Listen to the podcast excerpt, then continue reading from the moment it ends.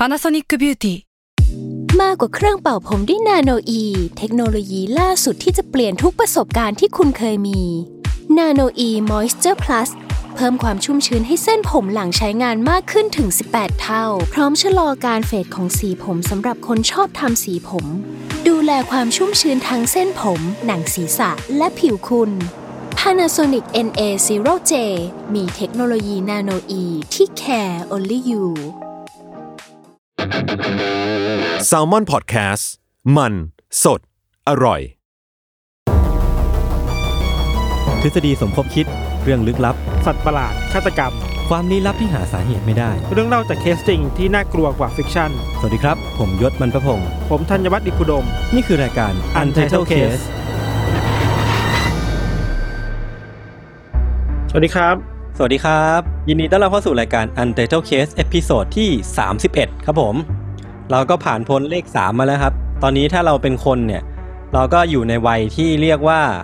ค่อนข้างจะเริ่มแก่แล้ว ใช่ไหมพี่ธัญ ครับ โอเค โอเค อันเนี้ยก็ต้อง remark ไว้อีกแหละอีกครั้งหนึ่งแล้วกันว่า วันเนี้ยเราเป็น EP ที่2เนาะที่เราเริ่มอัดด้วยโปรแกรม Zoom ในช่วงวิกฤตโควิดแบบนี้ ก็ถ้ามี เรื่องของความผิดพลาดประการใด หรือว่ามันไม่สมูทแต่อย่างใดก็อาจจะขอครัอบภัยไว้ในที่นี้ด้วยครับผม วันนี้อยู่กันในธีมเรื่องอะไรพี่ทัน เป็นเรื่องเรื่องลึกลับในป่าเขาลำเนาไพรโหชื่อเหมือนหนังช่องเจ็ดมากเลยอะโอ้โห ชื่อโคตรโบราณ เป็นเรื่องลึกลับในป่า หรือว่าเป็นเรื่องลึกลับในแบบว่า เชิงเขาที่มันจะมีธรรมชาติอืมแล้วก็มีต้นไม้ขึ้นทีทีทีทีทีทีทีหรือว่าไอ้ความรก รกชักของต้นไม้เหล่านั้นนี่แหละ ที่มันบดบังความจริงอะไรบางอย่างเอาไว้ แล้วทำให้มันกลายเป็นสถานที่ที่มีแต่ความลึกลับเต็มไปหมด อืมครับ เวลาเราพูดถึงป่าเขาอะ มันจะมีภาพว่ามันเออเหมือนจะมี ไอความดำมืดความอืมอะไรบางอย่างที่เป็นปริศนาอยู่ซ่อนอยู่ในป่า เพราะมันมันมืดเนาะมันถึงว่ามันมันเป็นที่ที่แบบคนไม่ค่อยเข้าไปอะอืมอืมมันอาจจะมีอะไรที่แอบอยู่ซ่อนอยู่ก็ได้อะ เราเลยคิดว่า เออธีมแบบนี้มันก็ทั้งหน้าพิศวงดูน่ากลัวดี ครับ ครับผมวันนี้พี่ทันเริ่มก่อนครับ ใช่ครับ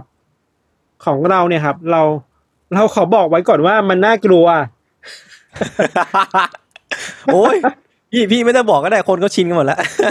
ไม่ต้อง disclaimer ไว้ก่อนว่ามันน่ากลัว แล้วก็มันอาจจะมีเนื้อหาบางส่วนที่อาจจะกระทบกระเทือนจิตใจได้อยู่บ้างนะครับ ครับผมก็ เติมไว้ก่อนเลยคือว่าเริ่มอย่างนี้ก่อนว่า เรื่องของเราอะ มันเป็นเรื่องเกี่ยวกับครอบครัวครอบครัวหนึ่งครับ อยู่ในเมืองที่ชื่อว่าเคดดี้ในรัฐแคลิฟอร์เนียในอเมริกา ครอบครัวนี้เป็นครอบครัวตระกูลชาร์บอะซึ่งจะประกอบด้วย มีคุณแม่คนหนึ่งที่ชื่อว่าซูซานมีลูกชายสามคนคือจอห์นนี่เกรกแล้วก็ลิก แล้วก็มีลูกสาวสองคนคือชีล่าและทีน่า คือมีลูกทั้งหมดห้าคนน่ะโอ้แค่นี้ก็จำชื่อไม่หมดแล้วโอเค แต่วันนี้อันนี้ไม่ยากอันนี้ไม่ยาก ครอบครัวเนี้ครับเขามีวางแผนกันว่า จะออกไปเที่ยวพักผ่อนกันในรีสอร์ทกลางป่านะครับ โดยทริปเนี้ยจะมีครอบครัวทั้งห้าคน แล้วก็จะมีเด็กผู้หญิง ชื่อว่าดาน่าวินเกต แล้วก็อีกคนหนึ่งคือจัสตินสมาร์ทสองคนเนี้ยครับเป็นเพื่อนของลูกๆในครอบครัวที่ที่ขอไปด้วยกันน่ะ ซึ่งรีสอร์ทแห่งเนี้ยครับมันตั้งอยู่ห่างออกไปจากตัวเมืองพอสมควรเลยอะ คือเราไปดูรูปมารู้สึกว่า เหมือนเวลาเราเดินทางไปเขาใหญ่อะยชญ์ พอนึกภาพออกป่ะอืมมันต้องผ่านอะไรไปเยอะมากอะเออไม่ว่าจะเป็นพวกฟาร์ม หรือว่าแบบว่าร้านอาหงร้านอาหารอะไรเงี้ยเหรอพี่ จะมีแบบพวกต้องผ่านป่าไปผ่านลำน้ำอ๋อผ่านแม่น้ำไปอะเออเออนึกอมัอนกนึกออกมันค่อนข้างสมบูรณ์สมบันในการเดินทางอะอือหือมันน่าจะ setting ได้ว่าโอเคแหละ รีสอร์ทแห่งเนี้ยมันอยู่ในกลางป่าจริงๆอะแล้วมันต้องเดินทางออกไปไกลพอสมควรนะครับอือหือพอครอบครัวชาร์ปแล้วก็เด็กๆที่เป็นเพื่อนเนี่ยเดินทางมาถึงรีสอร์ทเนี่ยเขามาถึงในวันที่11เดือนเมษายนปี 1981 พอไปถึงที่พักแล้วครับเขาก็แยกห้องพักกันนิดหน่อย คือว่าชีล่าที่เป็นลูกสาวอะ ขอไปนอนในอีกบ้านหลังหนึ่งซึ่งเป็นของของครอบครัวชื่อที่ชื่อว่าเชลบอทครอบครัวนี้ก็เป็นครอบครัวที่มาก่อนแล้วอะแต่สนิทกันนะครับ อืม ส่วนที่เหลือ เช่น คุณซูซานที่เป็นแม่กับเด็ก ๆ ที่เหลือเนี่ย ก็จะอยู่ในบ้านหลังเดียวกัน ติดกันสองบ้านหลังนี้ หลังจากนั้นเนี่ยพวกเขาก็ออกไปแบบพักผ่อนกันตามปกติเหมือนคนไปเที่ยวอะไปเที่ยวเขาก็แล้วแบบเออไปนั่งเล่นกันไปกินข้าวไปทำอะไรกันตามปกติครับ คุณชีล่าเนี่ยที่เป็นลูกสาวที่ขอออกไปอยู่กับอีกครอบครัวหนึ่งอะ ก็บอกว่าคืนนั้นมันก็ดูแบบปกติมากเลยนะ ไม่มีอะไรกับไม่มีอะไรที่แบบน่าสงสัยเลยอะ ก็เฮฮากันตามปกติครับ แล้วก็แยกย้ายกันกลับไปนอนอะพอมาถึงตอนเช้าของวันรุ่งขึ้นนะครับ ตอนประมาณเจ็ดโมงเช้าครับ ชีล่าที่อยู่กับอีกบ้านหลังหนึ่งอะ ก็อะเดี๋ยวเดินทางมาหาแม่หน่อยแบบ น้องๆน้องเป็นยังไงบ้างแม่เป็นยังไงบ้างแบบมากินข้าวเช้าด้วยกันนะครับ แต่ว่าพอเธอเปิดประตูเข้าไปในบ้านพักของที่แม่กับลูกๆคนอื่นๆอยู่อะ สิ่งที่ชีล่าพบก็คือว่า พบร่างแม่ของตัวเองอะ รวมถึงดาน่าแล้วก็ทีน่าเนี่ย ถูกจับมัดเอาไว้อะรวมตัวกันด้วยเทปและสายไฟอะยศเฮ้ย โดยที่ทั้งสามคนน่ะ ถูกมัดอยู่บนกองเลือดอะอ่าฮะคือตายหมดแล้วทั้งสามคนน่ะ แล้วก็ไม่มีลมหายใจแล้วอะตายหมดแล้วเหรอใช่เฮียนอกจากเนี้ยยังมีภาพที่น่ากลัวมากๆเลยครับ คือว่า คุณซูที่เป็นแม่ซูซานนะครับ เธอมีแผลที่ถูกแทงบริเวณท้องอะ เออขณะเดียวกันน่ะ ก็มีแผลที่ถูกยิงเข้าไปที่หัวอะอื้อหือ แล้วก็มีรอยแผลที่ถูกฟันบริเวณคออะ อาจจะแปลว่าเธอถูกปาดคอด้วยอะโอ้โหคือนี่คืถูอกแบบทำร้ายร่างกายหลายด้านมากอะเออสาหัสเลยอะ ใช่ คือนอกจากคุณซูซานแล้วอีกสองคนที่อยู่ด้วยกันเนี่ยเราคิดว่าก็ก็เสียชีวิตด้วยบาดแผลที่เยอะมากๆเหมือนกันนะครับอือหือแต่ของคุณซูซานคือจะจะเอ็กซ์ตรีมมากไปหน่อยอะอือหือแล้วในภาพเหตุการณ์ในบ้านหลังนั้นน่ะคือนอกจากจะมีศพที่ถูกมัดรวมกันแล้วครับ เลือดอะของไม่รู้ใครก็ตามอะมันกระจายตัวติดไปตามแบบกำแพง ผนังพื้นแบบเต็มไปหมดเลยเว้ยอืมซึ่งอะไรแบบเนี้ยเราคิดว่ามันบอกได้ว่ามันคือการฆาตกรรมที่มันกรูซ้ำมากเลยอะมันมันโหดมากมันเออเข้มข้นมัมันนรุนแรงมากๆอะ มันเฮี้ยมมากเลยอะเออมันเหี้ยมอะใช้คำว่าเหี้ยมก็ได้อะเออ สิ่งที่คนไปพบอยู่ที่ข้างๆศพของทั้งสามคนนะครับ เขาคาดว่าน่าจะเป็นอาวุธในการสังหารน่ะ มันจะมีทั้งค้อน มีมีดหั่นเนื้อ แล้วที่น่ากลัวมากๆที่เราไปอัดมาคือว่า มันมีมีดสเต็กกับยศ มีดมีดทำครัว ที่ถูกวางไว้ในที่เกิดเหตุแล้วก็บนมีดเล่มนั้นน่ะ ตรงปลายแหลมมันมันโชกไปด้วยเลือดอะอืมที่เอ็กซ์ตรีมมากคือว่าสภาพของมีดเล่มนั้นน่ะไอ้ตรงที่มันเป็นเป็นปลายแหลมอะมันหักงอมาครึ่งหนึ่งอะโอ้โหแสดงว่ามันมันต้องมีแบบร่องรอยการ การเอาไปแทงอะไรสักอย่างแบบแรงมากอะใช่ใช่มันอาจจะแปลว่า คนร้ายเอามีดไปแทงมาก หลายครั้งมากๆจน จนมีดมันหักจนใช้การไม่ได้อีกอะ คือโหดมากๆอะโหดอะโหดอะโหดจริง อย่างไรก็ตามครับ มันก็มีอีกหลายห้องในในบ้านพักหลังนั้นน่ะพอเปิดไปดูในห้องนอนของเด็กๆอะสิ่งที่ชีล่าพบก็คือว่าน้องชายสองคนเนี่ยคือเกรกลิก แล้วก็จัสตินที่เป็นเพื่อนนะครับ ทั้งสามคนเนี่ยนอนหลับแบบปกติมากเลยเว้ย นอนหลับปุ๋ยก็คืออะไม่รู้เรื่องเลยเหรอไม่รู้เรื่องอะไรเลย โอ้โหหลับสบายมากอะ คือพอปลุกขึ้นมาก็ถามว่าเกิดอะไรขึ้น ทั้งสามคนก็แบบว่าไม่รู้เรื่องอะไรเลยอะเหี้ยคือปกติมากๆอะ เออเออทั้งสามคนไม่มีรอยแผลไม่ถูกทำร้ายไม่ไม่เจอคนร้ายไม่ไม่รู้อะไรเลยก็ได้อะ completely not not know อะ ทั้งทั้งที่คนที่ถูกจับมัดเนี่ยโหถูกทำลายร่างกายแบบแสนสาหัสอะ ใช่ใช่แล้วไอ้ไอ้ภาพฆาตกรรมอะ มันน่าจะเป็นเหตุที่มัน มันรุนแรงมากอะ มันน่าจะมีการกรีดร้องมันน่าจะมีการขอความช่วยเหลืออะอืมแต่แปลว่าเสียงเหล่านั้นมันไปไม่ถึง หรือว่าอีกเคสหนึ่งคือ มันไม่มีเสียงในการฆาตกรรมเลยอะ เออมันก็เวียดมากๆอะในในบ้านหลังนั้นน่ะ ถ้าเราแบบนับนับตัวบุคคลในเหตุการณ์ดีๆอะก็จะพบว่า ตอนนี้มีคนที่เสียชีวิตแล้วสามคน คือคุณซูที่เป็นแม่ มีจอห์นนี่และเพื่อนของเขาคือดาน่าวินเกตที่ที่ถูกมัดรวมกันสามคนน่ะ แต่ว่าที่หายตัวไปคนหนึ่งอะคือคุณทีน่าชาร์ปที่เป็นลูกสาวอีกคนหนึ่งอะยศอืมไม่มีใครเจอเธอเลยเว้ยเออเออเออหายไปไหนอะเออเออลืมไปเลยอะใช่หายตัวไปแบบ ไม่ไม่รู้ว่าไม่รู้ว่าหายไปไหน ไม่รู้ว่า ใครเอาตัวไปอะ ไม่มีร่องรอย มันมันเลยเป็นทั้งการฆาตกรรมที่มีคนตายแล้วก็มีคนที่หายสาบสูญไปแบบเออเออไม่รู้ว่าไปไหนอะครับ มีทั้งมีคนตายด้วยสาเหตุที่โหดร้ายมาก มีทั้งคนที่นอนหลับไม่รู้เรื่อง แล้วก็มีคนหายไป เออ เออมัน แปลกมันมากมันในหนึ่งเหตุการณ์แม่งมีหลายอย่างมากอะเออเออเออพอตำรวจมาตรวจที่เกิดเหตุนะครับเขาน่าจะสันนิษฐานว่าคนร้ายอะน่าจะบุกเข้ามาที่บ้านแล้วก็พอก่อเหตุเสร็จก็คงแบบหนีเข้าไปในป่า เพราะว่าในรีสอร์ทแห่งนั้นน่ะ setting มันอยู่ในท่ามกลางป่ามากๆอะครับแล้วมันมืดมากอะไม่ค่อยมีไฟเท่าไหร่อะอย่างที่เราบอกไปครับว่า พอมันเป็นรีสอร์ทที่มันตั้งอยู่ในที่ที่มันแบบห่างไกลจากชุมชนมากๆ อะอืมเวลามันเกิดเสียงมันเกิดเรื่องราวอะไรอะ เสียงมันไม่ค่อยแบบถูกได้ยินจากภายนอกเท่าไหร่ครับอืมมันก็เลยเป็นข้อจำกัดในการสืบสวนในคดีนี้พอสมควรน่ะอืมแต่คำถามคือว่าโอเค เมื่อเมื่อเหตุการณ์มันเป็นแบบนี้แล้ว แล้วใครอะเป็นฆาตกรน่ะเออ แล้วคนที่เป็นฆาตกรน่ะ คือจิตใจมึงต้องแบบเหี้ยมโหดมากๆเลยนะเว้ยแน่นอนน่ะพี่คือการที่คนคนคนหนึ่งอะ คนธรรมดาคนหนึ่งจะก่อให้เกิดแบบ แทงคนหรือว่าทำร้ายร่างกายคนจนมีดบิ่นอะเออมันมันต้องมีมีอะไรสักอย่างในจิตใจที่มันที่มันค่อนข้างที่จะน่ากลัว หรือต้องมีปมอะไรที่แบบกับครอบครัวนี้หรือเปล่าอะอืมก็เป็นไปได้ มันมีความเป็นไปได้แรกที่ตำรวจเขาวิเคราะห์กันนะครับ คือว่าคนฆ่าเนี่ยน่าจะเป็นคนที่ใกล้ชิดกับครอบครัวชาร์ปมากอ่าฮะๆเพราะต้องรู้ว่าครอบครัวเนี้ยมาเที่ยวที่ห้องนี้มาเที่ยวที่รีสอร์ทแห่งนี้อะอืม สิ่งที่ตำรวจสันนิษฐานคือว่า คนร้ายอาจจะเป็นคนคนหนึ่งเป็นผู้ชายที่ชื่อว่าคุณมาร์ตี้สมาร์ทครับ อ่าฮะมาร์ตี้สมาร์ทเนี่ยเป็นพ่อของน้องจัสตินที่นอนอยู่บนเตียงกับ พี่น้องชาร์ปอะอ๋อคือในในเตียงนั้นนะที่มีเด็กสามคนนอนอะ มีมีเด็กสองคนที่เป็นตระกูลเดียวกันมีอีกหนึ่งคนที่เป็นอีกครอบครัวหนึ่งอะอืมตำรวจคิดว่าแรงจูงใจคือว่า ครอบครัวของสมาร์ทเนี่ยครับ ค่อนข้างจะสนิทกับครอบครัวของชาร์ปอืมแล้วภรรยาของครอบครัวสมาร์ทเนี่ยครับ ชอบเอาเรื่องราวในบ้านน่ะ ไปเล่าให้กับคุณซูซานฟังอะ เช่นวันนี้ทะเลาะอะไรกับสามีมาบ้าง สามีทำอะไรกับเธอบ้าง สามีด่าอะไรเธอมาบ้างอืนะมมันก็เลยอาจจะเป็นแรงจูงใจว่าไอ้ยสามีอาจจะไม่พอใจที่ที่เมียตัวเองอะ เอาเอาเรื่องไปบอกคนอื่นอะ อืมอืมอืมอืมแล้วก็เลยหาทางมาแก้แค้นครอบครัวนี้ด้วยการฆ่าในกลางป่าแบบนี้อืมเป็นเรื่องของความสัมพันธ์ เป็นเรื่องของความขัดแย้งกัน ใช่ใช่อืมแล้วที่สำคัญคือว่าท่ามกลางคนที่รอดตายจากเหตุการณ์เนี้ย มันมีเด็กชายไอ้น้องจัสตินน่ะ ที่นอนอยู่บนเตียงอะอืมซึ่งมันแปลได้ว่า ถ้าคุณมาร์ตี้เป็นคนร้ายจริงๆอะเออเขาก็คงไม่อยากจะฆ่าลูกชายตัวเองอะ ถูกป่ะเออ ก็เป็นก็ก็สมเหตุสมผล แต่การที่จะปล่อยให้ลูกชายตัวเองรอดคนเดียว มันก็จะดูแบบชัดเจนชัดเจนเกินไปอะ อืมเพราะฉะนั้นต้องแบบต้องปล่อยให้มีคนที่รอดด้วยอยู่บ้างอะครับ มันก็เลยอาจจะ make sense ในระดับหนึ่งเออเขาอาจจะไม่อยากให้ลูกชายรู้ด้วยป่ะว่าเขาเป็นคนฆาตกรรมอะถ้าสมมติว่าเด็กสามคนนั้นนอนอยู่บนเตียงเดียวกัน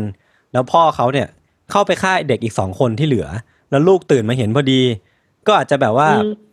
ไม่อยากฆ่าลูกเพื่อฆ่าเพื่อปิดปากอะไรเงี้ยป่ะพี่ก็อาจจะเป็นไปได้เนาะก็เป็นไปได้ก็เป็นไปได้ ในกรณีที่คุณมาร์ตี้เป็นฆาตกรนะ อืมอืมอืมหรือว่าถ้าเราลองนึกลองนึกภาพว่าถ้าถ้าลูกชายคนนั้นน่ะอืมรอดคนเดียวอะครับ มันก็ยิ่งชัดเจนเข้าไปใหญ่อะว่าเออใช่ทำไมถึงว่าชีวิตเด็กคนนี้อะใช่ แต่ว่าเราเองตัวเราเองก็มีข้อสงสัยกับทฤษฎีนี้อยู่บ้างเหมือนกันนะครับ คือว่าไอแรงจูงใจที่เมียตัวเองเอาเรื่องครอบครัวตัวเองไปให้คนอื่นฟังอะอืมมันเข้มข้นจนขนาดที่จะไปกะเป็นการฆาตกรรมได้เลยขนาดนั้นเลยหรือเปล่าวะอืมเนืกปะมันอืมเราไม่รู้ว่ามันมันโหดขนาดไหนอะเออมันต้องขับแค้นใจขนาดนั้นเลยเหรออืมขนาดเดียวกันนะครับตำรวจเองก็มี ความสงสัยอีกหลายข้อยศอืมเช่น หลักฐานมันไม่มีอะอืมพยานหลักฐานพยานก็ไม่ไม่สามารถชี้ตัวได้อะคือ มีข้อสันนิษฐานจริงแหละ แต่หลักฐานพยานมันไม่มีน้ำหนักพอครับครับสุดท้ายแล้วตำรวจก็ไม่ได้ไม่สามารถเอาตัวคุณมาร์ตี้เนี่ยมามาดำเนินคดีได้อะอืมได้เป็นแค่ผู้ต้องสงสัยคนเดียวเท่านั้นเองอะอืมอืมไอ้คดีเนี้ยมันก็ผ่านไปเรื่อยๆครับ ปีปีหนึ่งก็แล้วสองปีก็แล้วสามปีก็แล้ว อะพอมันมันถึงวันที่ครบรอบสามปีอะยศอืม ตำรวจก็ได้รับโทรศัพท์จากผู้ชายคนหนึ่งอะ โทรมาหาตำรวจอะเขาโทรมาบอกว่า เขาอะ ไปเจอคุณทีน่าชาร์ปอะอ่าฮะคนนั้นที่หายตัวไปจากบ้านในวันวันเกิดเหตุอะ เออ ที่หายตัวไปสามปีที่แล้ว อะอ่าฮะเขาบอกว่าเขาเจอคุณทีน่าเว้ยอืมแต่ที่โหดมากคือว่าคนในปลายสายบอกประมาณว่า ผมรู้นะว่าทีน่าอยู่ที่ไหนเนี่ยเออ ถ้าคุณอยากเจอหัวกะโหลกของเธออะอือฮึให้ไปจุดที่ที่เขาจะบอกอะเฮ้ยโห ใช้คำว่าหัวกะโหลก ใช่ไหมเออใช้คำว่าหัวกะโหลกก็แปลว่า ทีหน้าตายแล้วอะดิใช่ปะใช่ตำรวจก็ไปตรวจสอบตามที่ผู้ชายคนนี้บอกครับ พอไปตรงตามที่ปลายสายบอกอะ ก็เจอหัวกะโหลกจริง ๆ ตรวจสอบแล้วก็เป็นทีน่าชาร์ปจริง ๆอะเออเออเออเออที่แปลกคือ แล้วรู้ได้ไงว่าหัวกะโหลกนี้เป็นของทีน่าใช่ มันมันอ d ด n ติฟายยากมากเลยนะเว้ยใช่ในการแต่ว่าหัวกะโหลกนี้เป็นของใครอะเว้นแต่ว่าเขาอะเป็นคนทำให้ทีหน้าตาย หรือว่าเป็นฆาตกรเอง ใช่ใช่สำหรับเราเราคิดว่าคนที่โทรมาเนี่ยแม่งมีความเป็นไปได้สูงมากว่ามันจะเป็นฆาตกรเว้ยหรือไม่ก็ต้องมีเป็นคนที่รู้เรื่องรู้ราวกับเหตุการณ์เหล่านี้ เป็นพิเศษอ่าอาจจะอาอาจจะอยากจะบอกอะไรบางอย่างกับตำรวจอะอืมอืมแต่ว่ามันก็จับไม่ได้ เพราะว่า ในตอนนั้นการ detect เสียงโทรศัพท์ที่เข้ามา มันไม่สามารถระบุ location ได้ ไม่สามารถระบุได้ว่าปลายสายคือใครอะครับอืมสุดท้ายแล้วตำรวจก็ไม่สามารถทำอะไรกับข้อมูลนี้ได้เลยอะอืมพอหลังจากนี้มันก็มีอีกทฤษฎีหนึ่งครับ คือว่า มีคนที่ตั้งข้อสงสัยว่าคนร้ายอะ อาจจะไม่ใช่มาร์ตี้สมาร์ทแค่คนเดียวอะอะฮะแต่คนที่เป็นตัวการที่อยู่ด้วยอะ อาจจะเป็นเมียของเขาอะ มาริลีนสมาร์ทอะอืมด้วยเหมือนกันอะอืม คนที่ชอบเอาข่าวลือไปเล่า ใช่คนที่ชอบไปคุยกับเพื่อนบ้านอะคุณซูซานอะอืมคือเราอธิบายอย่างนี้ก่อนว่าตำรวจไปเจอจดหมายฉบับหนึ่งครับ เป็นจดหมายที่มาร์ตี้เขียนถึงมาริลิน ข้อความมันประมาณว่า ผมมาทำงานให้คุณแล้วนะอ๋อคุณยังต้องการอะไรอีกจากผมหรือเปล่า อะอ่าเออ keyword คือว่า เอ้ยผมทำอะไรบางอย่างไปแล้วนะอ่าฮะก็น่าสงสัยนะทำอะไรอะเออเออแล้วมันเกี่ยวอะไรด้วยกับเรื่องคดีนี้หรือเปล่า อะ อืมอืมอืมอืมดูมีเงื่อนไขถ้าเป็นไปตามทฤษฎีนี้ครับ มันแปลว่า คุณมาริลินที่เป็นภรรยาเนี่ย ตัวเธอเองก็อาจจะไม่พอใจกับซูซานอยู่แล้วอะ คืออาจจะไม่พอใจที่ซูซานชอบมายุ่งเรื่องส่วนตัวมากเกินไปอะ อืมอืมจนจนเธอทนไม่ไหวต้องขอให้ให้สามีแบบไปฆ่าให้หน่อยอะ อืมมันเลยเป็นการสมคบคิดกันในครอบครัวหนึ่งอืมเพื่ออมไปฆ่าเพื่อนบ้าน เพราะเพื่อนบ้านชอบมายุ่งวุ่นวายในเรื่องของตัวเองอะอืมอืม ถ้ามันเป็นแบบนี้มันมันโหดมากเลยนะอืมต้นต่อมันคือความไม่พอใจที่เพื่อนบ้านมา มาก้าวข้ามเส้นแบ่งส่วนตัว เออ ในเวลาต่อมาครับตำรวจก็เอาจดหมายฉบับเนี้ยที่เราเล่าให้ยศฟังอะ ไปถามคุณมาริลินอะ ครับ ว่าคุณจำอะไรได้ไหมอืมแต่เธอก็บอกว่า ไม่รู้เรื่องเลยอะไม่เคยมีจดหมายนี้ฉบับนี้ด้วยเหรอเธอจำเธอจำไม่ได้แล้วอะ อืม อืม แล้วสุดท้ายก็ก็ต้องปล่อยไปอะ เพราะว่ามันไม่มีน้ำหนักเพียงพอมันเป็นได้แค่ข้อสันนิษฐานน่ะอ่าฮะ มันมีสองทฤษฎีใช่ปะมันมีอีกทฤษฎีหนึ่งครับ คือว่าคนร้ายอะเองอะเขาอาจจะอาจจะเป็นใครสักคนหนึ่งที่มีเส้นสายกับตำรวจที่แน่นหนามากๆอะในการ cover เรื่องนี้อะครับมันอาจจะไม่ใช่การชิงทรัพย์ มันจะเป็นความขัดแย้งที่ตำรวจยังไปไปหาต้นตอไม่เจอว่าว่ามันคืออะไรกันแน่ แต่ที่แน่ ๆ คือว่าคนร้ายน่าจะมีคอนเนคชันที่ดีกับตำรวจอืมในการไปกลบเกลื่อนหลักฐานไป ปิดบังพยานไม่ให้บอกข้อมูลสำคัญกับตำรวจนะครับอืมอืมอืมมันมีบางสำนักข่าวที่ไปตรวจสอบคดีนี้แล้วพบว่าตำรวจที่เกี่ยวข้องกับคดีนี้หลายคนนะก็เคยเกี่ยวข้องกับคดีพวกทุจริตคอร์รัปชันมาด้วยเหมือนกันนะครับ อ่า ก็คือแม้แต่แม้แต่ผู้ผดุงความยุติธรรม หรือว่าผู้ที่ควรจะเป็นกลางในการสืบสวนเนี่ยเออก็มี background background ที่ค่อนข้างเทาเนาะก็เลยใช่ใช่มันเท่าๆอะอืมไม่ชัวร์มากว่าว่าเขาทำหน้าที่ในการสืบสวนเรื่องนี้อย่างถูกต้องหรือเปล่าอืมๆหรือมีการแบบ ปิดบังซ่อนอะไรบางอย่างไว้หรือเปล่าไอ้บางรายงานจะบอกได้ว่าคนร้ายไม่น่าจะมีแค่คนเดียวอะน่าจะมีหลายคนน่ะครับ เพราะว่าเหตุมันอุกอาจมากเลยนะอือฮึมันฆ่าสามคนมันมันลักพาตัวคนไปอะ เออ มันต้องมีคนที่มาอะมามาดูทิศทางหน่อย มาช่วยขนคนหรือเปล่า มาช่วยจัดการอุปกรณ์หรือเปล่า อะ อืมแต่สุดท้ายแล้วตำรวจก็ไม่สามารถจับใครได้เลยอะยศ อือฮึคือคดีนี้มันเกิดในปีหนึ่งเก้าแปดหนึ่งครับ มาถึงตอนนี้ก็ จะสี่สิบปีแล้วอะ อืมยังหาใครไม่ได้เลยอะ เออ ไม่มีแม้แต่คือไม่มีใครที่เข้าข่ายเลยใช่ไหมพี่ ก็มีแต่คุณมาร์มีตี้สเข้ามาร์ข่ายทแต่ต้องตีตกไปหมดเลยอะ เออเออเออล่าสุดที่เราไปอ่านเจอมาคือว่าตำรวจเองก็พบหลักฐานใหม่ในเมื่อไม่กี่ปีมานี้เองอะอือฮึหลักฐานใหม่นี้มันคือค้อนอีกอันหนึ่งอะที่มันอยู่แถวๆบ้านนั้นอะ อืม พอเอาค้อนนั้นมาเช็คมาเช็คดีเอ็นเอครับ ก็พบว่ามันเป็นของใครไม่รู้อะอืม ซึ่งมันไม่สามารถระบุได้ถูกปะมันรู้ได้ว่ามันมีดีเอ็นเอของใครสักคนหนึ่งอยู่อะอือฮึแต่ไม่สามารถระบุได้ว่ามันคือดีเอ็นเอของใครอะอืมตำรวจก็ยังค้นคว้าอยู่จนถึงทุกวันนี้ครับอือฮึขณะเดียวกันเราคิดว่าไอ้ความดำมืดของคดีนี้ที่น่าสนใจมากเลยคือว่าจนถึงวันเนี้ยไอ้บ้านพักกลางป่าหลังนั้นที่มันมีคนตายอะ มันถูกทุบทิ้งไปแล้วอะอ๋อแล้วแล้วมันไม่เหลืออะไรให้ตำรวจหรือว่าคนที่อยากมา ตรวจสอบคดีเข้าไปเข้าไปหามันได้อีกอะ อืมอืมคือถ้าถ้าจะเดินไปที่รีสอร์ทอย่างทีนี้นะนะทุกบ้านมันยังมีอยู่อะยกเว้นบ้านหลังเนี้ยที่ถูกทุบทิ้งไปแล้วอะเออทำไมมันถึงเจาะจงแค่บ้านหลังนี้อะเราคิดว่าสมมติคิดในแง่เจ้าของรีสอร์ทจะแบบเอ้ยมันมีคดีที่ไม่ดีมาหรือเปล่าอะทุบทิ้งดีกว่า อยู่ไปเขาคนคนคงไม่กล้าเข้ามาโอเคทุบไปก็สบายใจกว่า แต่ว่าไอราคาของการทุบบ้านหลังนั้นไปอะ มันคือการที่ทำให้หลักฐาน ที่สำคัญที่อาจจะหลงเหลืออยู่อะมันหายไปด้วยหรือเปล่านะ อืมอืมอืมคนมันก็ได้สงสัยอีกว่า แล้วตำรวจมันคอรับหรือเปล่า อะนึกออกว่าทำไมคุณถึงปล่อยให้มันเกิดอะไรแบบนี้เกิดขึ้นมาได้ อะ อืมจนถึงทุกวันนี้ครับ ก็ยังไม่มีคนที่สามารถหาคำตอบได้ว่า ไอการฆาตกรรมครอบครัวชาร์ปที่เกิดขึ้นในรีสอร์ทแห่งนั้นน่ะ มันเกิดขึ้น เพราะใครอืมเพราะอะไร แล้วปริศนาอย่างที่ น่าสนใจมากคือ ถึงแม้ว่าการฆ่ากันมันเกิดขึ้นในบ้านน่ะทำไมเด็กสามคนนั้นไม่ได้ยินเสียงอะไรเลยอะ ใช่ คือผมอะอยากอยากถามมิทันว่าตอนเนี้ยไอเด็กสามคนนั้นอะที่นอนอยู่บนเตียงตอนนั้นอะอืมมันมีบทสัมภาษณ์ภายหลังไหมพี่ว่าว่าเขารู้สึกยังไงกับเหตุการณ์นี้หรือว่า มันมีอะไรเกิดขึ้นกับสภาพจิตใจเขาบ้างอะที่ว่าเขานอนไม่รู้เรื่องเลยอะแต่ตื่นมาอีกทีคือแบบ มีคนตายสามคน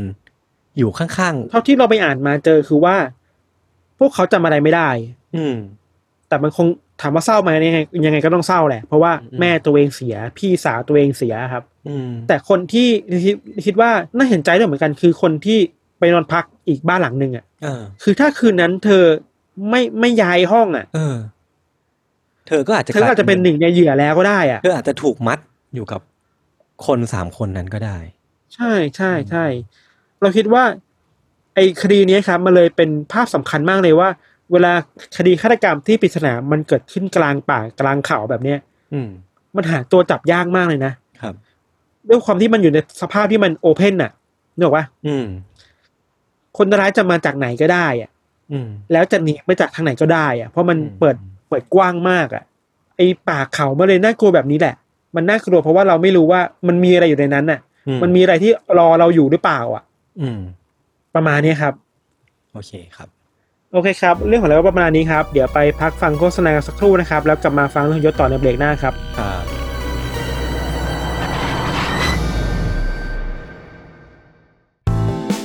สวัสดีค่ะ นิดนกพนิชนกดำเนินทำเองนะคะ อยากชวนกันมาฟังรายการพอดแคสต์ของเรา ที่แม้จะเป็นชื่อว่า The Rookie Mom คุณแม่มือสมัครเลี้ยง แต่ก็ไม่ใช่ว่าจะต้องเป็นคุณแม่เสมอไปนะที่จะฟังได้ จริง ๆ แล้ว ความตั้งใจของเราอยากให้ทุกคนที่ผ่านไปผ่านมา มาเข้าใจความเป็นแม่และเด็กด้วยกัน เพราะว่าทุกคนเคยเป็นเคยเป็นลูกของพ่อและแม่ บางทีเราก็อาจจะเข้าใจ คุณพ่อคุณแม่ของเรามากขึ้นด้วยก็ได้นะคะ แล้วก็เราจะได้ไปเข้าใจมุมมองของพ่อแม่ในสังคมมากขึ้นด้วย เพราะว่า มองไปทางไหนก็มีแต่คนรอบตัวมีลูกทั้งนั้นเลย ติดตามรายการของเราได้ทุกวันจันทร์ทุกช่องทางของ s ซ l m o n Podcast จ้า The Rookie Mom คุณแม่มือสมัครเลี้ยงกับนิดนก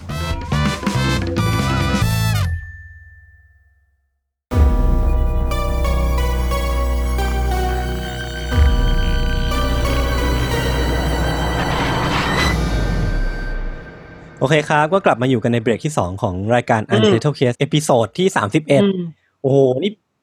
อัดมาสามไม่ต้องอัดไม่ต้องเอาใหม่แล้ว ผมจะให้ทุกคุณผู้ฟังรู้ว่า เนี่ย การอัดแต่ละครั้งของเราเนี่ยมันไม่เคย smooth เลยนะโอเคครับครับ เรื่องของผมเนี่ย ต้องบอกก่อนว่าจริง ๆ แล้วอะตอนตอนที่เราเล่าเรื่อง episode เกาหลีอะอืมจริง ๆ แล้วผมจะเล่าเรื่องนี้เนี่ยแหละอืมแต่ว่าตอนนั้นนะมันมันมีบังเอิญมีเรื่องที่น่าสนใจกว่าเรื่องนี้ก็เลย ถูกตัดไป แต่ว่าพอมันมาเป็นธีมนี้เนี่ย พอมันเป็นธีมเรื่องของป่าเขาลำนองไพรเนี่ย ผมรู้สึกว่าเออ มันเข้าเขากับเรื่องนี้ครับแล้วก็รู้สึกว่าอยากที่จะเอาเรื่องนี้มาเล่า ผมคาดหวังเลยนะ คาดคาดคาดหวังเลยเหรอพี่ โอเค คือเรื่องเนี้ยครับมันเกิดที่ขึ้นที่เกาหลีเนาะ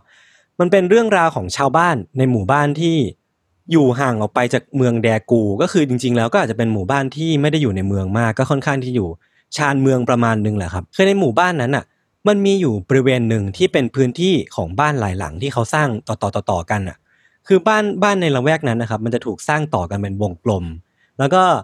มีความสนิทสนมกัน มีความใกล้ชิดกัน ก็คือเป็นเพื่อนบ้านที่ค่อนข้างจะเติบโตมาด้วยกันเลยแหละ เด็กแต่ละบ้านเนี่ยมักจะออกมาเล่นกันที่ลานหน้าบ้าน ที่มันจะเป็นเชื่อมถึงกันหมดเนาะเพราะว่ามันถูกสร้างกันเป็นวงกลม เด็กในกลุ่มนั้นนะครับมีทั้งหมด 5 คน คนแรกเนี่ยชื่อว่าแชรวอนคนที่สองชื่อว่าชานอิน แล้วก็มีโฮยอนมีจองซิก แล้วก็ยองกิว คือจากคำบอกเล่าของเหล่าพ่อแม่ของของเด็กเหล่านี้ครับ บอกว่าทั้งห้าคนเนี้ยสนิทกันยิ่งกว่าพี่น้องเสียอีก ก็คือนึกภาพว่าเป็นเป็นแฟนฉันอะเป็นเป็นเด็กเด็กแก๊งแฟนฉันเลยอะก็คือเติบโตมาด้วยการวิ่งเล่นกัน แล้วก็ครอบครัวที่ค่อนข้างที่จะสนิทสนมกัน จนกระทั่งในวันที่ 26 มีนาคมปี 1991 คือวันนั้นนะครับเป็นวันหยุดแห่งชาติ เพราะว่าช่วงนั้นนะมันมี มีการเลือกตั้งประธานาธิบดีของเกาหลีใต้อยู่ เด็กกลุ่มนั้นน่ะก็หายตัวไป ก็ไปวิ่งเล่นตามภาษาก็คือ ไม่ได้บอกพ่อแม่หรอกอืมส่วนใหญ่แล้วเด็กเด็กที่มันสนิทกันหรือว่าเป็นแก๊งกันอะเขาก็จะไม่ได้บอกพ่อแม่หรอกว่าไปไหน ก็คือพ่อแม่ก็จะรู้โดยอัตโนมัติอะว่าแม่งน่าจะไปวิ่งเล่นกันอะ ก็ไม่ได้ห่วงอะไร แต่ว่ามีเด็กคนหนึ่งที่ว่าลืมเสื้อโค้ทเพราะว่าช่วงนั้นมันเป็นช่วงหน้าหนาวเนาะ ก็เลยกลับมาเอาเสื้อโค้ทที่บ้านอืมพ่อแม่ถามก็สงสัยแหละว่าเออจะออกไปวิ่งไหนเนี่ยทำไมดูรีบจัง เด็กคนเนี้ยก็ไม่ได้บอกว่าไปไหนนะแต่บอกแค่ว่าจะออกไปข้างนอก แล้วก็พ่อแม่ก็ไม่ได้ไม่ได้ติดใจอะไรครับ ก็ก็เก็บประโยคนั้นไว้ แล้วก็ไม่ได้คิดว่ามันเป็นเรื่องใหญ่อะไร ก็คงเป็นแค่วันวันหนึ่งวันธรรมดาวันหนึ่งที่เด็กเหล่านี้ออกไปเล่นกัน คือเด็กกลุ่มเนี้ยครับออกไปตั้งแต่9ก้าโมงเช้าจนบ่ายโมงและก็ยังไม่กลับมา แต่ว่าตอนนั้นนะครับมีสายโทรศัพท์ ดังเข้ามาในบ้านของครอบครัวครอบครัวหนึ่ง ช่วงนั้นน่าจะยังเป็นโทรศัพท์บ้านอยู่ คือสายเนี้ยมันเป็นสายจากโรงเรียนเทควันโด บอกว่าลูกชายเขาอะลูกชายของหนึ่งในครอบครัวเนี้ยไม่ไปเรียนเทควันโดตามที่นัดหมายไว้เออเออเมื่อนั้นแหละ ที่เหล่าพ่อแม่เริ่มวิตกกังวลว่า หรือว่ามันจะเกิดอะไรขึ้นกับกลุ่มเด็กเหล่านี้วะ เพราะว่า ปกติแล้วอะเด็กกลุ่มนี้ก็อาจจะไปอืมอืมอืมอืมไปเที่ยวเล่นกันแหละ แต่ว่าพอถึงเวลานัดอะหรือว่าพอถึงเวลาเรียนเทควันโดอะพวกเขาไม่เคยเบี้ยวนัดฉะนั้นวันเนี้ยมันมีมันมีอะไรแปลกๆแล้วมันมันเริ่มมีกลิ่นแล้ว ก็เลยคิดว่าน่าจะต้องออกไปตามหาแล้ว กลุ่มพ่อแม่เริ่มจากการออกไปถามเพื่อนบ้านก่อนว่า มีใครเห็นเด็กเหล่านั้นบ้างไหม ซึ่งมันก็มีเพื่อนบ้านอยู่คนหนึ่งที่บอกว่าเห็นเด็กเหล่านั้นอะวิ่งออกไปจากหมู่บ้าน เพื่อนบ้านคนนั้นอะก็ถามว่าถามเด็กกลุ่มนั้นอะคือตะโกนถามว่า เออจะไปวิ่งไหนกันไปเล่นไหนกัน เด็กกลุ่มนั้นก็หันกลับมาบอกว่า พวกเขาจะไปจับไข่ของตัวซาลามันเดอร์กัน คือมี objective ที่ชัดเจนก็คือบอกว่าจะไปจับไข่ของไอ้ตัวซาลามันเดอร์ ซึ่งไอ้ตัวซาลามันเดอร์เนี่ยมันมีความคล้ายๆ กบเนาะพี่ทันนึกภาพออกไหมเออทำให้ครอบครัวที่ถามที่ได้เบาะแสนี้มา ก็เลยรู้ว่าเด็กกลุ่มเนี้ยน่าจะต้องมุ่งหน้าไปทางเขาเข้าป่าไป เพื่อที่จะไปจับไข่ตามที่พวกเขาเล่ากันอืมคือภูเขาอะที่ เด็กกลุ่มเนี้ยน่าจะมุ่งไปอะครับ มันเป็นภูเขาที่ชื่อว่าภูเขาวายองเออแล้วก็ทางด้านข้างของภูเขาวายองเนี้ยมันจะมีค่ายทหารตั้งอยู่ แล้วก็ทางด้านขวาเนี่ยจะเป็นแอ่งน้ำพวกเขาอะก็เริ่มจากการออกสำรวจกันเองก่อน เพราะว่าตอนแรกมันคงไม่ใช่เรื่องใหญ่มากอะพี่คิดว่าออกหากันเองก่อนน่าจะยังพอพอมีลุ้นน่ะครับน่าจะยังแบบหาเจอ ก็คือหาไปเรื่อยๆ หาไปเรื่อยๆ จนไม่เจอสัญญาณของพวกเด็ก ๆ เลย จนตกเย็นน่ะ พระอาทิตย์เริ่มที่จะตกเย็นแล้วก็ยังยังไม่เจอเบาะแสใดๆเลย ตอนนั้นเองอะครับตำรวจได้รับการโทรแจ้งเข้ามาจากกลุ่มพ่อแม่เหล่านี้แหละที่ว่าหาจนเย็นแล้วก็ยังหาไม่เจอก็เลยคิดว่าน่าจะต้องถึงมือตำรวจแล้วแหละเออน่าจะต้องแจ้งความคนหายสักที แต่ว่าตามสูตรเลยพี่ตามสูตรที่เรารู้ๆกันน่ะคือการแจ้งความคนหายอะโดยเฉพาะการแจ้งความคนหายของเด็กที่อยู่ในวัยซนน่ะมันมักจะไม่ได้รับการสนใจเว้ยเออจาก จากที่เราเห็นกันในหนัง หรือว่าจากคำจากเรื่องที่เราเล่ากันเองเนี่ย การแจ้งความคนหายแล้วทำให้ตำรวจสนใจนี่มันเป็นเรื่องที่ยากมากเลยนะพี่มันถึงว่าอาจจะด้วยด้วยเพราะว่าเด็กมีมีโอกาสที่จะออกไปวิ่งเล่นมากกว่าคนอื่นน่ะ ใช่อืมแล้วเคสเด็กมันจะเยอะอะจนแบบเอ้ยตำรวจคงคิดว่าไอ้เนี้ยจะเป็นเคสทั่วไปอะปล่อยไปก่อนเดี๋ยวคงกลับมาแหละ อะไรเงี้ยใช่ใช่ใช่คือเด็กเด็กกลุ่มนั้นนะครับ มันจะมีเรนจ์อายุประมาณ9ก้าถึงสิปี ก็คือแบบวัยซนเลยอะเอามารังโซก็นน่าเลยจะ เออ น่าจะเป็นวัยที่ออกไปวิ่งเล่นจนดึกจนดื่น ก็ก็ไม่ได้มีอะไรน่ากังวล แล้วก็ประกอบกับช่วงนั้นนะครับ เป็นช่วงที่เกาหลีใต้อยู่ในช่วงเลือกตั้งเนาะครับทำให้ตำรวจก็บ่ายเบี่ยง บอกว่าเออรอสักพักเดี๋ยวมันก็กลับมากันเองอะกลุ่มเด็กพวกเนี้ยตำรวจก็น่าจะไปโฟกัสเรื่องการเลือกตั้งมากกว่ารวมไปถึงสื่อเอง ก็น่าจะโฟกัสเรื่องการเลือกตั้งมากกว่า เรื่องนี้ก็เลยเลยถูกเป็นประเด็นที่ประเด็นรองไป แต่ว่าไอ้ไอ้ประเด็นรองเนี่ยมันก็เกิดขึ้นกับเฉพาะพวกตำรวจเนาะห รือว่าพวกสื่อเนาะแต่สำหรับผู้ปกครองเองอะ่ะ ลูกตัวเองหายไปอะ่ะ มันคงไม่ใช่เรื่องที่น่ายินดีเท่าไหร่ หรือว่าเป็นเรื่องที่สามารถผ่อนผันได้อะคือผู้ปกครองอะครับ ตกอยู่ในสภาวะเครียดแล้วก็กดดัน คือเด็กบางคนอะเป็นลูกชายคนเดียว หรือว่าเป็นลูกเพียงคนเดียวของครอบครัวเขาอะคือในเกาหลีอะพี่ จากการที่เราเห็นจากซีรีส์เกาหลี หรือว่าจากการที่เราเห็นจากวัฒนธรรมเกาหลีอะการที่เราเป็นลูกชายเพียงคนเดียวในครอบครัว เออ มันมีความสำคัญมากอืมแล้วก็มักที่จะได้รับการอุ้มชูฟูมฟักมากเป็นพิเศษ อืมมันเป็นวัฒนธรรมเกาหลีเนาะคือพอลูกชายคนเดียวในครอบครัวหายไปอะ มันทำให้มันมันกลายเป็นเรื่องใหญ่อะมันกลายเป็นเรื่องที่กระทบกับสภาพจิตใจเขาเป็นอย่างมากอะ จนจนถึงขนาดที่ว่าพ่อแม่เริ่มโทษกันเอง ว่า เอ้ยทำไมพ่อแม่ของครอบครัวนี้ถึงไม่ดูแลลูกเลยทำไมถึงปล่อยให้ออกไปวิ่งเล่นได้อย่างนี้ จน เกิดเป็นเรื่องใหญ่อะจนเรื่องราวมันบานปลายใหญ่โต คือเรื่องเนี้ยครับผมไปดูมาจากสารคดีของทาง CNA เนาะมันมีคุณพ่อคนหนึ่งที่ชื่อว่าคิม เขาบอกว่าคืนนั้นนะครับ คืนที่ลูกชายเขาหายตัวไปอะเขาฝันเขาฝันว่าเห็นลูกชายของเขาที่หน้าประตู แล้วก็แอบมองเข้ามา แต่ว่าลูกชายเขาอะยังไม่ทันพูดอะไรอะก็ก็หายตัวไปแล้วอะคือตัวเขาอะในฝันน่ะเขาก็ออกวิ่งตามลูกชายเขาไปนะ แต่ว่าเขาเรียกชื่อลูกชายเขาเท่าไหร่อะ ลูกชายเขาก็ไม่หันกลับมา แล้วก็หายตัวไปไม่แม้แต่จะหันกลับมามองเขาเลยเออคือแสดงว่าการหายตัวไปของลูกอะ มันน่าจะ matter น่าจะเป็นปมเป็นเป็นบาดแผลในจิตใจของพ่อแม่มากๆเลยอะเราคิดว่ามันคงกระทบกระเทือนจิตใจแหละอืมไม่งั้นคงไม่เอาไปฝันหรอกถูกปะใช่ใช่ เรื่องใหญ่แหละ big deal แหละ เออ ใช่ เป็นเวลากว่าห้าหกวันนะพี่ กว่าสื่อต่างๆอะจะเริ่มทำข่าวเรื่องการหายตัวไป คือพวกเขาอะครับ สื่ออะพาดหัวว่า เด็กห้าคนหายตัวไปหลังจากออกไปตามจับกบ อืมก็ตามที่เด็กๆเหล่านั้นเล่าเนาะว่าเขาจะออกไปตามจับไข่ซาลามันเดอร์กัน คือหลังจากนั้นน่ะหลังจากที่สื่อเริ่มตีข่าวว่าพาดหัวประมาณเนี้ยคนก็เลยจำเด็กกลุ่มนี้ว่า Frog Boys ก็คือเป็นเป็นเด็กกบนั่นแหละ มันมือหวากว่า เออเออ Frog Boys ก็คือมันมัน ในแง่ของการพาดหัวแล้วคำว่า Frog Boys มันมันสามารถดึงความสนใจคนได้มากกว่าแหละ อืมมันจำง่ายด้วยเนาะใช่ ด้วยความที่สื่อมันเริ่มตีข่าวแล้ว หลังจากนั้นสองวันน่ะ ข่าวเนี้ยก็เริ่มดังไปในระดับเมือง และในอีกหนึ่งอาทิตย์ต่อมา ข่าวเนี้ยก็เริ่มเป็นที่พูดถึงในระดับประเทศ เพราะว่ามันเป็นการหายตัวไปของเด็กตั้งห้าคนน่ะครับจริงๆแล้วมันควรจะเป็นเรื่องที่ถูกพูดถึงก่อนหน้านี้แล้วแหละ แต่ว่า ด้วยความที่มันเป็นช่วงเลือกตั้ง อาจจะถูกกระแสบดบังไป เมื่อถึงเวลาของมัน ข่าวเนี้ยมันก็ได้ทำหน้าที่ของมัน เพราะว่ามันเป็นมันควรเป็นเรื่องที่ใหญ่ระดับประเทศนั่แหละ เด็กตั้งห้าคนหายตัวไปเนาะแล้วก็แน่นอนว่าเหล่าพ่อกับแม่ เมื่อเมื่อข่าวนี้มันเริ่มดังขึ้นอะ พวกเขาก็เริ่มถูกเชิญไปออกทีวี ไปออกพวกรายการสดต่างๆ ซึ่งพวกเขาอะก็ได้ใช้โอกาสตรงนั้นอะในการทำให้เรื่องราวมันดราม่าขึ้น ก็คือพวกเขา ถือโอกาสที่เขาได้ไปออกรายการข่าวพวกเนี้ย บอกว่าตำรวจอะทำงานไร้ประสิทธิภาพ หวังแต่ว่าจะทำให้คดีจบอะคือพวกเขาแทบจะไม่ได้รับการช่วยเหลือจากตำรวจเลยในการตามหาลูกๆอืมพวกเขาก็ใช้โอกาสเนี้ยในการพูดเรื่องนี้ออกไป แล้วก็ทำให้คดีนี้มันกลายเป็นคดีที่ได้รับความสนใจมากขึ้น แบบจำนวนมหาศาล เออ เพราะว่ามันตั้งคำถามกับการทำงานของคนที่ควรจะดูแลชีวิต คนในสังคมถูกปะใช่ใช่ใช่ ต่อจากนั้นนะครับพวกเขาก็ได้ไปออกรายการสดที่โรงเรียนประถมที่เด็กทั้งห้าคนนั้นเรียนอยู่ ก็คือมันน่าจะมีรายการทีวีหนึ่งอะที่ไปทำข่าวที่โรงเรียนแห่งเนี้ยอืมเป็นหางสตอรี่เออ และในระหว่างการถ่ายทอดสดครั้งนั้นเองอะพี่ มันมีสายโทรศัพท์สายหนึ่งโทรเข้ามาในรายการ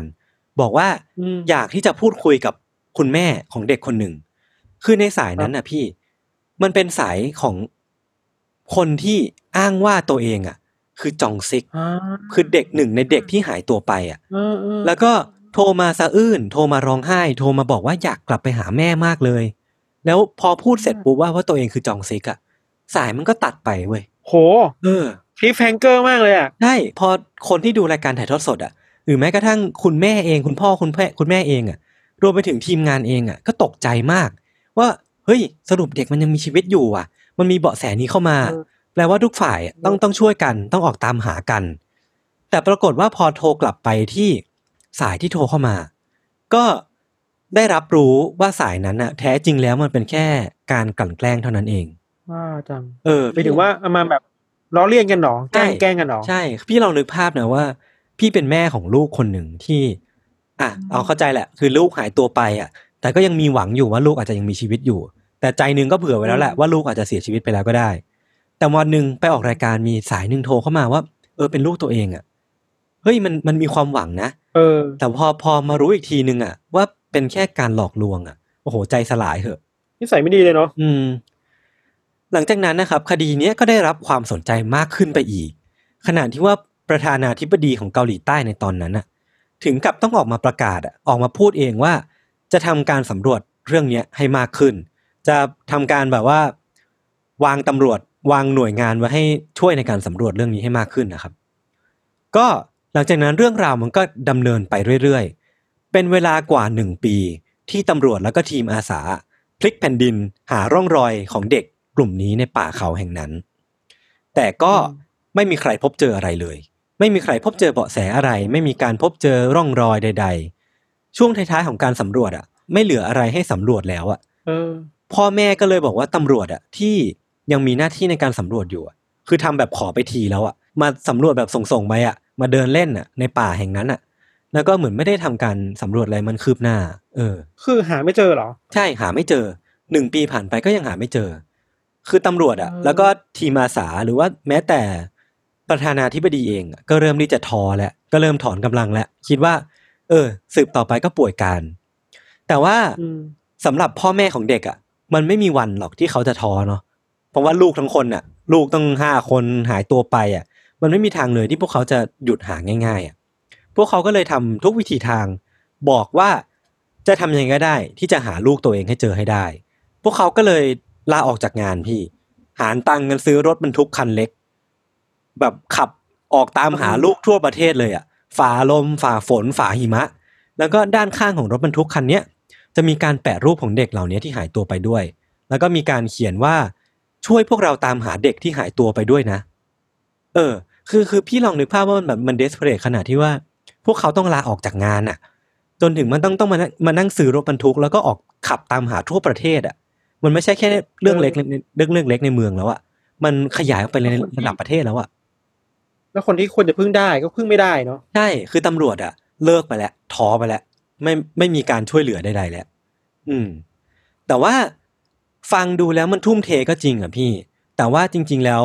พ่อของกลุ่มเด็กเหล่านั้นอะเขาก็ทำกันแบบบ้านๆนะเนาะเขาก็ไม่ได้มีวิทยาการอะไร ไม่ได้มีการวางแผนอะไรที่มันสลับซับซ้อนคือทริปครั้งนั้นของเขาทริปการออกตามหาครั้งนั้นของพวกเขาอะมันก็คือการขับไปเรื่อยๆ แจกใบปลิวว่ามันมีการหายตัวของเด็กเหล่านี้อยู่ มีใครพบเห็นบ้างไหม แต่ว่าก็ต้องยอมรับว่าพวกเขาทำงานกันหนักมาก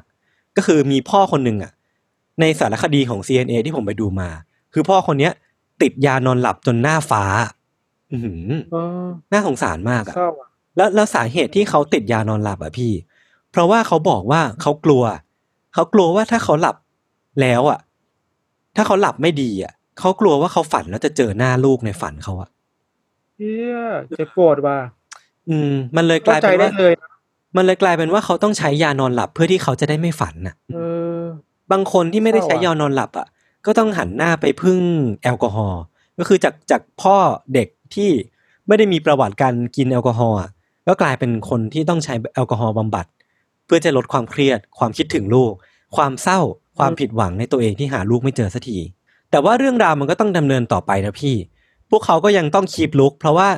ถึงแม้ตำรวจอะมันจะถอนกำลังก็จริงอะแต่ว่านักข่าวก็ยังรู้สึกว่าไอ้ข่าวแบบเนี้ยมันยังเซ็กซี่อยู่มันยังขายได้อยู่ มันยังสามารถมีพื้นที่สื่อให้มันได้อยู่อะหรือว่ามันก็มีความสำคัญอยู่เหมือนกันนะใช่ใช่ในการตามหาคนที่หายตัวไปจากสังคมอะใช่ใช่ใช่คือพวกพ่อเหล่าเนี้ยถึงแม้ว่าเขามีความเศร้ายังไง มีความทุกข์ยังไงอะเวลาเจอนักข่าวอะเขาก็ยังไม่สามารถแสดงด้านที่เครียดของเขามาได้อะเขายังต้องมาตีหน้าซื่อยังมาตีหน้ามีความหวังอะเพื่อให้ประชาชนที่เฝ้าดูเขาอะเป็นกำลังใจให้พวกเขาอืมเพื่อพี่ว่าประชาชนจะได้ไม่หมดหวังตามพวกเขาไปอะเออ มันมันก็ยังยังเศร้าอยู่อะพี่ ครับ แล้วพวกเขาก็ยังต้องสู้อีกนะเพราะว่าวันดีคืนดีอะมันก็จะมีกลุ่มคน หรือว่าชายชายลึกลับอะที่แบบชอบมาแอบถ่ายภาพพวกเขาชอบมาถือกล้องวิดีโอตามพวกเขาอะแล้วมารู้อีกทีคือกลุ่มคนเหล่าเนี้ยมันเป็นกลุ่มคนจากทางการเว้ยจากรัฐบาล ที่ถูกส่งมาเพื่อให้มาตามติดพฤติกรรมของพ่อเหล่าเนี้ยเพราะว่าทางการอะสงสัยว่าพ่อเหล่าเนี้ยอาจจะเป็นคนฆาตกรรมลูกตัวเองอะอ๋อเออ มันกลายเป็นว่า พ่อของเด็กที่หายตัวไปอะเศร้ายังไงก็ตาม รัฐบาลก็ยังสงสัยพวกเขาอยู่อะโอ้โห แม่งเจ็บปวดซ้ำอีกอะเออเออมในอินเคสว่าถ้าพวกเขาไม่มีส่วนเกี่ยวข้องกับการหายตัวไปจริง ๆ เนาะอืม แล้วการการถูกกระทำแบบเนี้ยจากคนที่คิดว่า เราควรจะให้เขามาช่วยเหลือเราอะอืมกลับกลายเป็นว่าเราถูกรัฐถูกเออตำรวจที่คุณจะช่วยเหลือมาสงสัยเราแทนอะ เออ มันใจเสียเหมือนกันนะแน่นอนดิพี่แล้วโหลูก ลูกทั้งคนหายตัวไปอะอื้อหือ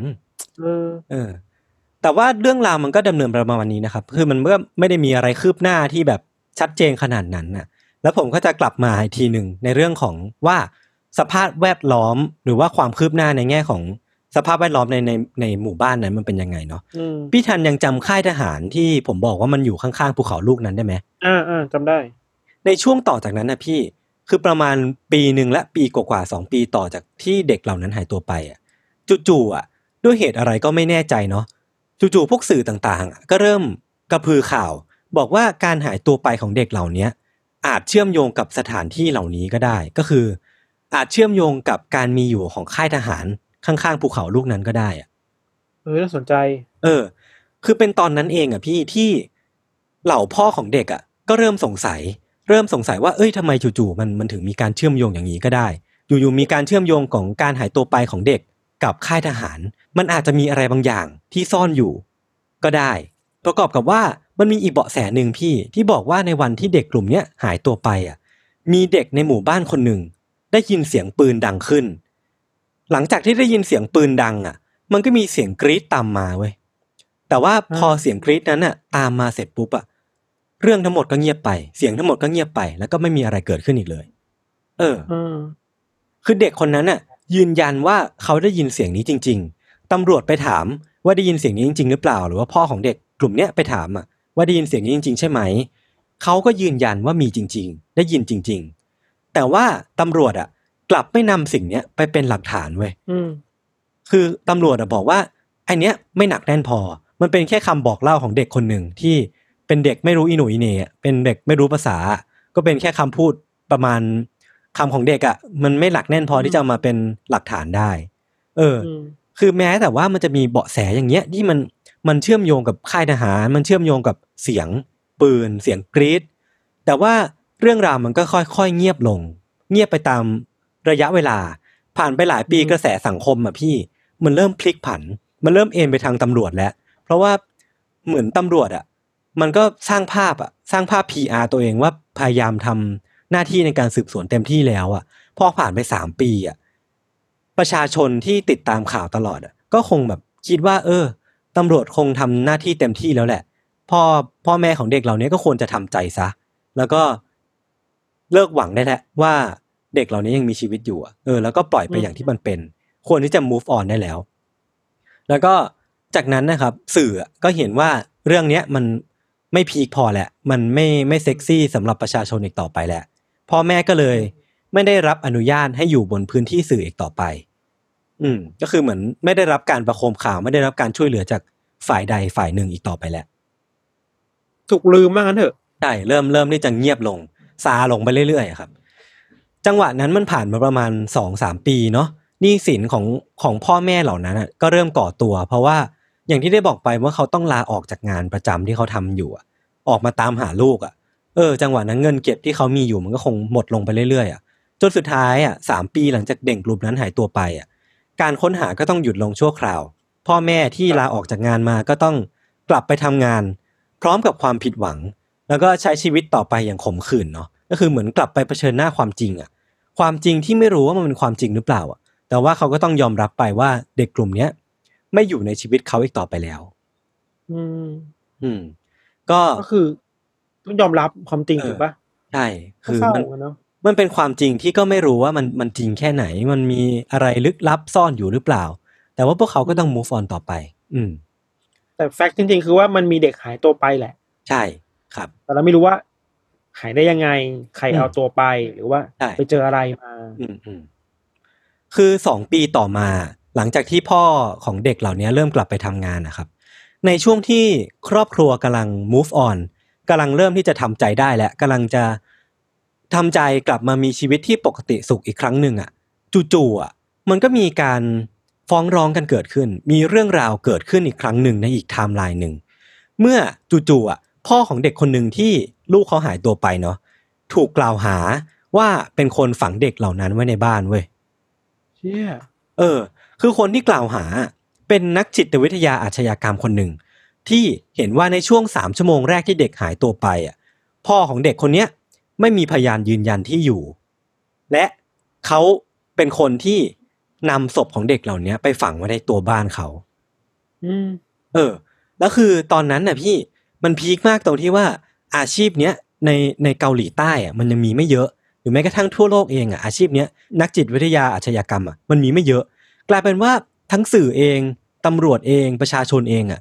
เชื่อถือคนคนนี้เว้ยเออเออกลายเป็นว่ามันมันเริ่มเอ็นไปว่าเอ้ย หรือว่าพ่อของเด็กคนเนี้ย จะเป็นคนทำอย่างที่คนอาชีพเนี้ยกล่าวหาไว้จริง ๆวะอืมอืมอืมเพราะว่าคนคนนี้ก็บอกว่าเขาได้ดูฟุตเทจแล้วก็อ่านบันทึกของเหตุการณ์นี้มาหมดแล้วก็เลยสันนิษฐานออกมาเป็นอย่างนี้ อืมโอ้แล้วเออตำรวจไปหาจริงไหมไม่แน่ใจเหมือนกัน แต่ว่าเขาบอกว่ามันมีการส่งบันทึก ส่งฟุตเทจส่งเรื่องราวไปให้นักจิตวิทยาคนนี้อ่าน แล้วเขาก็สันนิษฐานว่าเป็นอย่างเนี้ย แต่ว่าฝั่งคุณพ่อของเด็กทั้งห้าคนน่ะ ก็ออกมาปฏิเสธนะบอกว่าจะเป็นไปได้ยังไง พวกเขาอะ รักลูกของเขามากๆอะ มันไม่มีทางเลยที่เขาจะฆาตกรรมหรือว่าทำการทำร้ายลูกตัวเองอะจนถึงขนาดที่ว่าต้องฝังกลบลูกตัวเองอะ มันมันไม่มีทางที่มันเป็นไปได้เลย เอออืมแต่ว่าตำรวจอะยังไงก็ต้องสืบสวนไปก่อน ก็ต้องมีการเชื่อตามคำสันนิษฐานของของชายคนเนี้ย แล้วก็ทำการเข้าไปสำรวจในบ้านหลังเนี้ยของของพ่อคนเนี้ย แล้วก็ดันไปเจอรองเท้าในห้องน้ำของบ้านหลังนี้จริง ๆอะครับรองเท้านั้นอะเป็นรองเท้าของเด็กที่หายตัวไปเว้ยไม่ใช่ลูกตัวเองถูกป่ะไม่แน่ใจมีรองเท้าเด็กอยู่เออเป็นเป็นรองเท้าของเด็กที่ตกอยู่ในห้องน้ำของบ้านหลังนี้อะเฮ้ยมันมันกลายเป็นว่า หลักฐานที่ไม่ได้ชักนำอะไรมากอะ แต่เป็นหลักฐานที่พบเจอในห้องน้ำอันเนี้ยมันทำให้กระแสสังคมมันมันมันเริ่มที่จะเอ็นเอียงไปมากกว่าเดิมอีกอะว่าเอ้ย หรือว่าพ่อมันเป็นคนทำจริง ๆวะอืมมันมันนำไปสู่การสืบสวนเพิ่มเติมอะจนขนาดที่ว่าตำรวจอะต้องนำเครื่องเจาะอะมาเจาะพื้นบ้านของพ่อคนนี้จริง ๆอะว่าพ่อคนเนี้ยฝัง ศพของเด็กกลุ่มนี้ไว้ใต้บ้านหรือเปล่า จนมีการขุดเจาะจริง ๆ มีสื่อมาทำข่าวจริง ๆ มีคนมาทำวิดีโอจริงแล้วๆแต่แล้วก็ไม่เจออะไรอ่าเออ คือเรื่องราวมันพลิกผันมากขนาดที่ว่าพ่อของเด็กอะ ต้องยืนมองตำรวจอะ หรือว่ามองมองทีมงานวิศวกรอะ เอาเครื่องมือมาเจาะบ้านตัวเอง เพราะเขาถูกกล่าวหาว่าเป็นคนฝังกลบศพลูกตัวเองอะ มันทำให้วิชวลตรงหน้าเขาอะเขาทนไม่ไหวเว้ยออเขารู้สึกว่าเขารับเหตุการณ์ตรงนี้ไม่ได้เขาเขารับคำกล่าวหาตรงนี้ไม่ได้อะต้องแบบต้องวิ่งฝ่าฝูงตำรวจออกมา ต้องวิ่งฝ่าฝูงนักข่าวออกมาครับเพราะเขารับไม่ไหวเว้ยเออเขาไม่เข้าใจว่าทำไมคนถึงมากล่าวหาว่าเขาทำกับลูกตัวเองได้อืมอืมซึ่งไอ้นั่นน่ะพี่ผมว่ามันเป็นการสร้างปม การสร้างความบอบช้ำในจิตใจมากขนาดที่ว่าอีกห้าปีต่อมา พ่อคนเนี้ย ก็เสียชีวิตลงด้วยมะเร็งตับ คือเหมือนความมีหวังในชีวิตมันก็ค่อยๆ ดับลงไปเรื่อยๆอะก็คือทั้งตำรวจทั้งประชาชนเองทั้งต่างๆ ก็ตามไม่มีใครเชื่อเขาเลย อืม มันเริ่มที่จะตีกลับ อืมอืมอืมมันเดสเ e เ a t e ด้วยแหละ ใช่มันเดสเ e เ a t e มากๆเศร้าอยู่แล้วด้วย อืม มันผ่านมาเรื่อยๆอะพี่เป็นเวลากว่าสิบปีอะแต่ว่าเรื่องราวมันก็คงเป็นประมาณเนี้ยไปเรื่อยๆอะ มันไม่มีข้อพิสูจน์อะไรอะคนมันก็จินตนาการไปเรื่อยอะมันก็มีทฤษฎีของตัวเอง บ้างก็ว่าเด็กกลุ่มเนี้ยมันหายตัวไปโดยตัวของพวกเขาเอง พวกเขาไปเล่นซนอืมแล้วก็อาจจะเกิดอุบัติเหตุตกเขา แล้วก็เสียชีวิตลง หรือว่ามันก็มีบางกลุ่มที่เชื่อว่าพ่อของเด็กกลุ่มเนี้ยเป็นคนฆาตกรรมจริง ๆ แต่ว่าก็ไม่มีอะไรพิสูจน์ได้ เพราะว่ามันไม่มีการไม่มีการเจอศพ ไม่มีการเจอชิ้นส่วนใด ๆ เลย อืม จนถึงวันนี้ก็ยังหาไม่เจอ 11 ปีหลังจากที่เด็กกลุ่มเนี้ยหายตัวไปอะ ในที่สุดพี่มันก็มีการรายงานว่าพบเจอชิ้นส่วนซากศพของเด็กกลุ่มเนี้ยบนภูเขาลูกนั้นแหละ ที่เด็กกลุ่มเนี้ยอ้างว่าไปวิ่งเล่นไปจับกบไปจับไข่ของตัวซาลามันเดอร์ที่เขาลูกเนี้ยเป็นศพเลยเหรอ ใช่ คือเมื่อเมื่อผู้ปกครองไปถึงนะครับ มันก็มีการโทรแจ้งของตำรวจเนาะบอกผู้ปกครองว่า เออ มีการพบเจอซากศพซากโครงกระดูกของเด็กกลุ่มเนี้ย ที่ไม่แน่ใจว่าเป็นลูกของพวกคุณหรือเปล่า เขาก็มีการโทรแจ้งผู้ปกครองกลุ่มเนี้ยให้มา เช็คดูว่าใช่ไหม คือพอไปถึงนะครับ ผู้ปกครองกลุ่มเนี้ยก็พบว่าซากตรงหน้าเขาอะมีเพียงกระดูกแล้วก็เสื้อผ้าเท่านั้นเอง ไม่ได้มีร่องรอยของชิ้นเนื้อเนื้อเยื่ออะไรต่างๆ ก็คือถูกดูดซึมไปหมดแล้ว เพราะว่าอืมคนที่ไปพบเจอ บอกว่าศพเหล่าเนี้ยมันถูกฝังอยู่ในดินอืมเออ แล้วก็คือจากจากสภาพศพที่เหลืออยู่ตรงหน้า ไม่ว่าจะเป็นโครงกระดูกเองหรือว่าเสื้อผ้าเองอะคือจากเสื้อผ้าทั้งเสื้อแล้วก็รองเท้าอะมันเพียงพอที่จะบอกว่าไอเด็กกลุ่มเนี้ยมันคือลูกของพวกเขาจริงๆอะคือมันมันค่อนข้างที่จะชัดเจนว่า เออ มันใช่รองเท้าเนี้ยเขาซื้อให้ลูก เสื้อเนี้ยเขาซื้อให้ลูก กางเกงนี้เขาซื้อให้ลูก แล้วก็สิ่งต่างๆ เหล่านั้นมันประกอบสร้างจนค่อนข้างที่จะชัดเจนว่า ร่างไร้วิญญาณหรือว่าโครงกระดูกไร้วิญญาณตรงหน้ามันคือลูกของพวกเขาจริง ๆ อืมอืมซึ่งใช้เวลาเป็นสิบปีใช่สิบเอ็ดปีสิบเอ็ดปี ใช่ เราคิดว่าไอ้ความ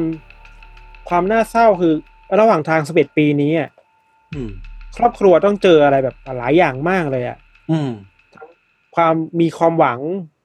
แล้วก็หมดหวังมีความหวังอีก แล้วก็หมดหวังอีก แล้วก็อืม ถูกจับตาเป็นพิเศษจากตำรวจอีกอะ ใช่ การหายตัวไปในหนึ่งครั้งมันเลยมีหลายอารมณ์มากเลยนะ ในในคดีนี้อะเป็นเป็นหนังได้เลยอะเออเออแล้วป่ามันพี่ก็แต่น่ากลัวแบบนี้แหละเราไม่รู้เนาะว่าคนจะหายพี่แต่ตัวว่าไปยังไหนอะนี่มันนี่มันยังไม่จบนะนี่มันยังไม่จบนะพี่เออคือต้องบอกก่อนว่า แค่คิดว่าตรงหน้าคือลูกตัวเองที่ถูกฝังกลบดินอะ แค่นั้นก็เศร้ามากแล้วถูกปะแต่ว่ามันมีดีเทลเว้ยซากศพเหล่านั้นน่ะ ที่ที่เขาพบเจออะ มันไม่ได้อยู่ในสภาพที่ปกติสักเท่าไหร่เว้ยมันมีเด็กคนหนึ่งอะที่มีลักษณะที่ว่าแขนเสื้อที่ใส่อะ ถูกมัดเข้าด้วยกันเว้ยพี่ลองนึกภาพว่ามันเป็นเสื้อแขนยาวเนาะปลายแขนทั้งสองข้างอะ มันถูกมัดเป็นปม แล้วพอคลายปมนั้นออกมา มันมีกระสุนที่ยังไม่ได้ใช้ติดอยู่อันหนึ่งมันหมายความว่าไงอะ เออ คือนั่นนั่นแปลว่า การตายครั้งเนี้ย มันไม่ใช่อุบัติเหตุแน่นอน มันมี